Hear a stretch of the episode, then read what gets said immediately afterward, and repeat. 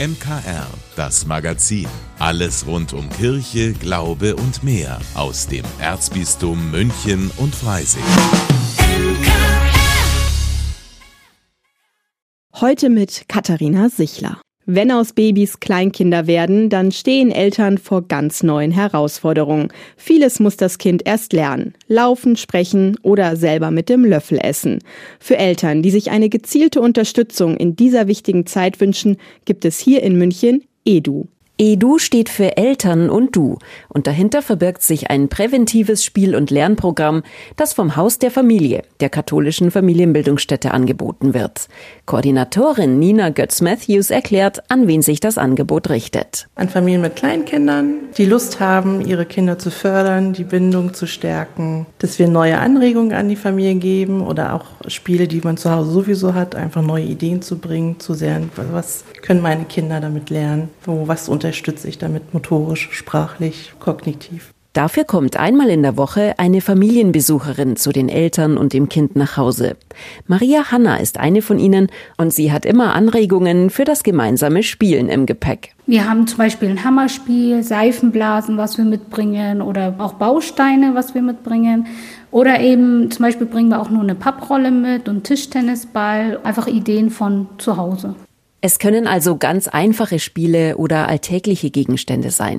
Wichtig ist die gezielte Beschäftigung mit dem Kind und dass man bewusst Zeit miteinander verbringt. Und natürlich hat Maria Hanna auch immer ein offenes Ohr für die Fragen der Mamas und Papas. Also häufig ist wahrscheinlich das Trockenwerden von den Kindern. Das ist immer so, wie mache ich das meistens? Und auch mit dem Essen natürlich. Also, oh, mein Kind isst nicht oder oh, mein Kind bewegt sich nicht so viel, wie ich möchte oder wie oft muss ich mit dem rausgehen oder wie oft ähm, Zähne putzen. Dann, genau, ist auch so eine Sache, wie, wie hat man das dann gemacht mit den Zähneputzen? Weil ich habe selber eine Tochter und habe da auch einige Tipps. Für die ist zum Beispiel Franziska sehr dankbar. Sie und ihre zwanzig Monate alte Tochter Nina machen seit Dezember bei e:du mit und freuen sich jede Woche auf die Besuche. Ihr tut's gut, mir tut's gut, durch das ähm, noch mehr diesen motorischen, was sie dann auch entwickelt hat, mehr die Hände, bisschen mehr diese Konzentration dann halt dann auch. Da sieht man schon seit Dezember, dass man was hat, sag ich jetzt mal. Und wenn das Kind etwas Neues kann, dann ist man als Mama oder Papa natürlich besonders stolz. zehn Euro kostet die Teilnahme bei e:du im Monat. Dafür bekommt man Spielanregungen, neue Ideen und am wertvollsten eine intensive gemeinsame Zeit. Lydia Jäger für das M K R. Nachhaltigkeit ist ein Thema, das geht alle an und alle meint wirklich alle, also auch schon die Allerkleinsten, die Zwei-, Dreijährigen in der Krippe. Ja, vielleicht denkt jetzt der eine oder andere, was können Kleinkinder dazu beitragen? Bei mir ist jetzt meine Kollegin Steffi Schmidt vom Kita-Radio. Hallo Steffi. Hallo Katharina. Steffi, du sagst ganz klar, Nachhaltigkeit ist ein Thema, das ist auch schon was für die Jüngsten. Und dazu warst du in der Caritas-Kinderkrippe im Dritten Orden, wo das Thema auf dem Programm steht. Wie funktioniert das denn da? Ja, also natürlich stellen sich die Erzieherinnen nicht hin und sagen, ja, liebe Kinder, heute beschäftigen wir uns mal mit dem Thema Nachhaltigkeit. Aber eine Praktikantin der Krippe hat sich das Thema als Facharbeitsthema ausgesucht und überlegt, was kann man denn da so alles mit den Kleinen machen. Und der erste Schritt war dann, dass die Kids kleine Mülltonnen gebastelt haben, wo sie das Mülltrennen üben. Dass man das in, in eine Mülltonne schmeißt. Das klappt jetzt ja schon ganz gut. Was haben die Kids denn noch so alles gemacht?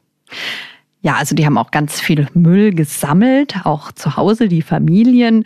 Vor allem so Papiermüll wie Eierkartons und solche Sachen. Und daraus haben sie Blumen gebastelt oder kleine Täschchen, kleine Gegenstände und waren richtig stolz darauf. Die Eltern übrigens auch, hat mir ein Papa erzählt. Eines der Produkte, die da rausgekommen sind, war, war eine kleine Tasche und die, die Luisa war höchst erfreut und hat über das ganze Gesicht gestrahlt, als sie dann eben jemanden nach Hause nehmen konnte und dann war das eben einfach auch schön zu sehen, ähm, was für einen Mehrwert einfach die Kinder da auch unmittelbar draus ziehen können. Aber soll das jetzt in der Caritas-Kinderkrippe am Dritten Orden ein Projekt bleiben oder läuft das weiter? Also so etwas kann man bei Kindern Gott sei Dank eigentlich gar nicht mehr stoppen. Die sind so begeistert, gerade vom Mülltrennen. Das wird sich fortsetzen und ja, die Großen werden jetzt dann in den Kindergarten gehen, aber die Kleinen werden es sicherlich den neuen Kindern im September genauso weitergeben und die werden weiter ganz viel Spaß dran haben und das ist ja auch gut so. Das klingt richtig gut. Nachhaltigkeit in der Krippe, das ist diesmal das Thema im Kita-Radio. Heute Abend nach dem Gottesdienst, kurz nach neunzehn Uhr oder auf kitaradio punkt de und natürlich überall da, wo es Podcasts gibt. Ab kommenden Samstag ist es in München möglich, auf Zeitreise zu gehen. Und zwar bis zurück ins Jerusalem von Jesus. Das Ganze nennt sich Expedition Bibel, verspricht eine Entdeckungsreise mit allen Sinnen. Und wie das genau funktioniert, das wollte meine Kollegin Linda Burkhardt wissen. Wie hat das damals eigentlich ausgesehen bei Jesus und wie hat es vielleicht sogar gerochen? Ja, ein paar dieser Fragen werden in Christkönig in Nymphenburg ab diesem Wochenende beantwortet und zwar in einer Ausstellung, sagt Diakon Alexander Reischl. Die Ausstellung steht unter dem Motto Bitte anfassen. Also man kann alles, was da ausgestellt wird, eben auch anlangen, greifen, begreifen. Also es ist eine sehr ganzheitliche Form einer Ausstellung. Und die entführt die Besucher dann mit allen Sinnen in die Welt der Bibel. Man kann zum Beispiel Gewürze, die in der Bibel vorkommen, anschauen, an ihnen riechen. Der ganze Saal wird danach duften. Das Gleiche ist auch bei Hölzern oder Pflanzen. Solche Dinge kommen da vor. Und das ist halt etwas Besonderes, dass man die Dinge auch, die oft in der Bibel scheinbar nebensächlich sind, eine besondere Bedeutung bekommen. Es wird an manchen Tagen auch biblische Speisen geben. Da kann man das nicht nur anschauen, sondern auch verkosten. Und wenn die Bibel auf einmal so plastisch wird, können die Besucher vielleicht auch wieder mehr mit dem Inhalt anfangen. Die ganzen Gerüche, die es so gibt oder Gegenstände, die sind ja teilweise bei uns heute gar nicht mehr im Gebrauch. Und deswegen ist es ganz schön, solche Dinge mal anzuschauen. Das Bekannteste, das gibt es zwar bei uns auch, aber nicht so in der Form, sind immer die Senfkörner. Die sind wirklich winzig klein.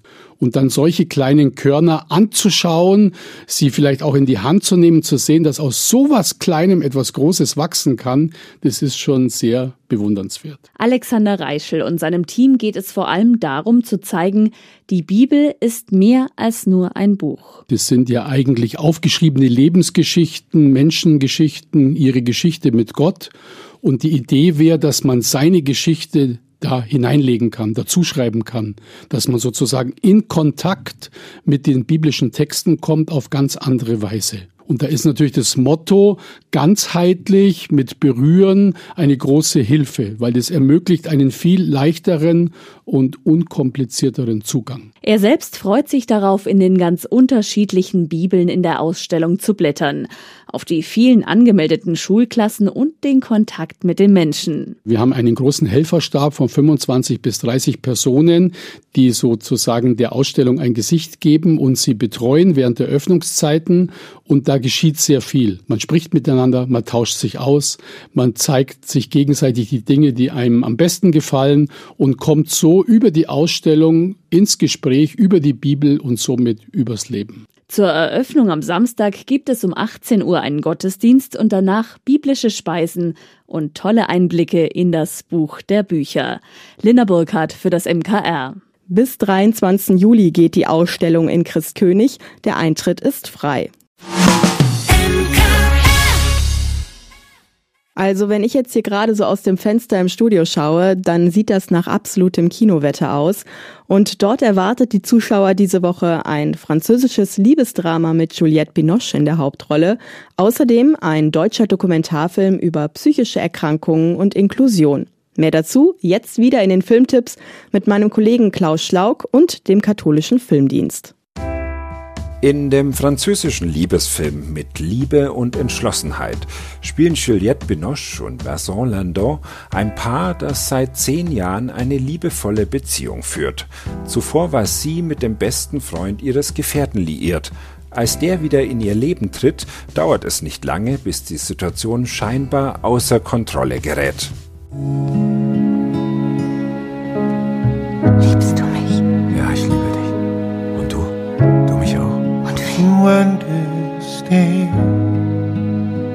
Und was hast du zu tun? Dies und das. Ich weiß es nicht. Ich gehe dann.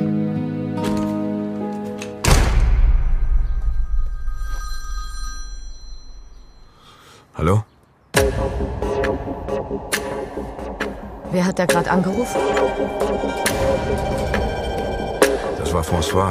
Er ist gerade dabei, die Agentur zu gründen und will das nicht mitmachen. Schließlich habe ich François mal sehr geliebt.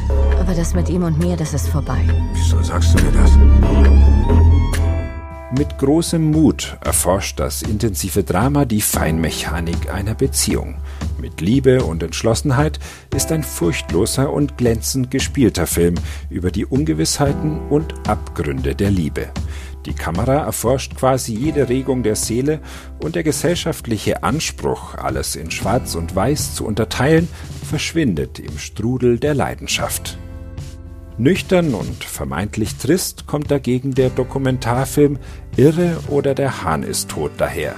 Es geht um ein Dutzend Menschen, die in einer Freiburger Anlaufstelle für Menschen mit psychischer Erkrankung regelmäßig ein Mittagessen einnehmen oder ihre Freizeit verbringen.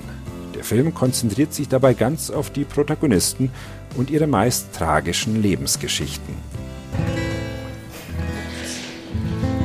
Informatik hätte ich gern ähm, mich weiterhin vertieft, beziehungsweise eigentlich wollte ich in Mathe das Diplom fertig machen, aber das hat dann leider nicht funktioniert. Das kam dann zu so unschönen Ereignissen, wie dass ich fünf Tage am Stück nicht schlafen konnte und ja, dann bin ich in die Psychiatrie nach Emmendingen gekommen danach und hatte, wurde eben mit einer schizoaffektiven Psychose diagnostiziert. Die ruhige Kamera der Doku bleibt auch bei den Erkrankten, wenn es nichts zu reden gibt oder sie sich zum Rauchen auf den Balkon zurückziehen.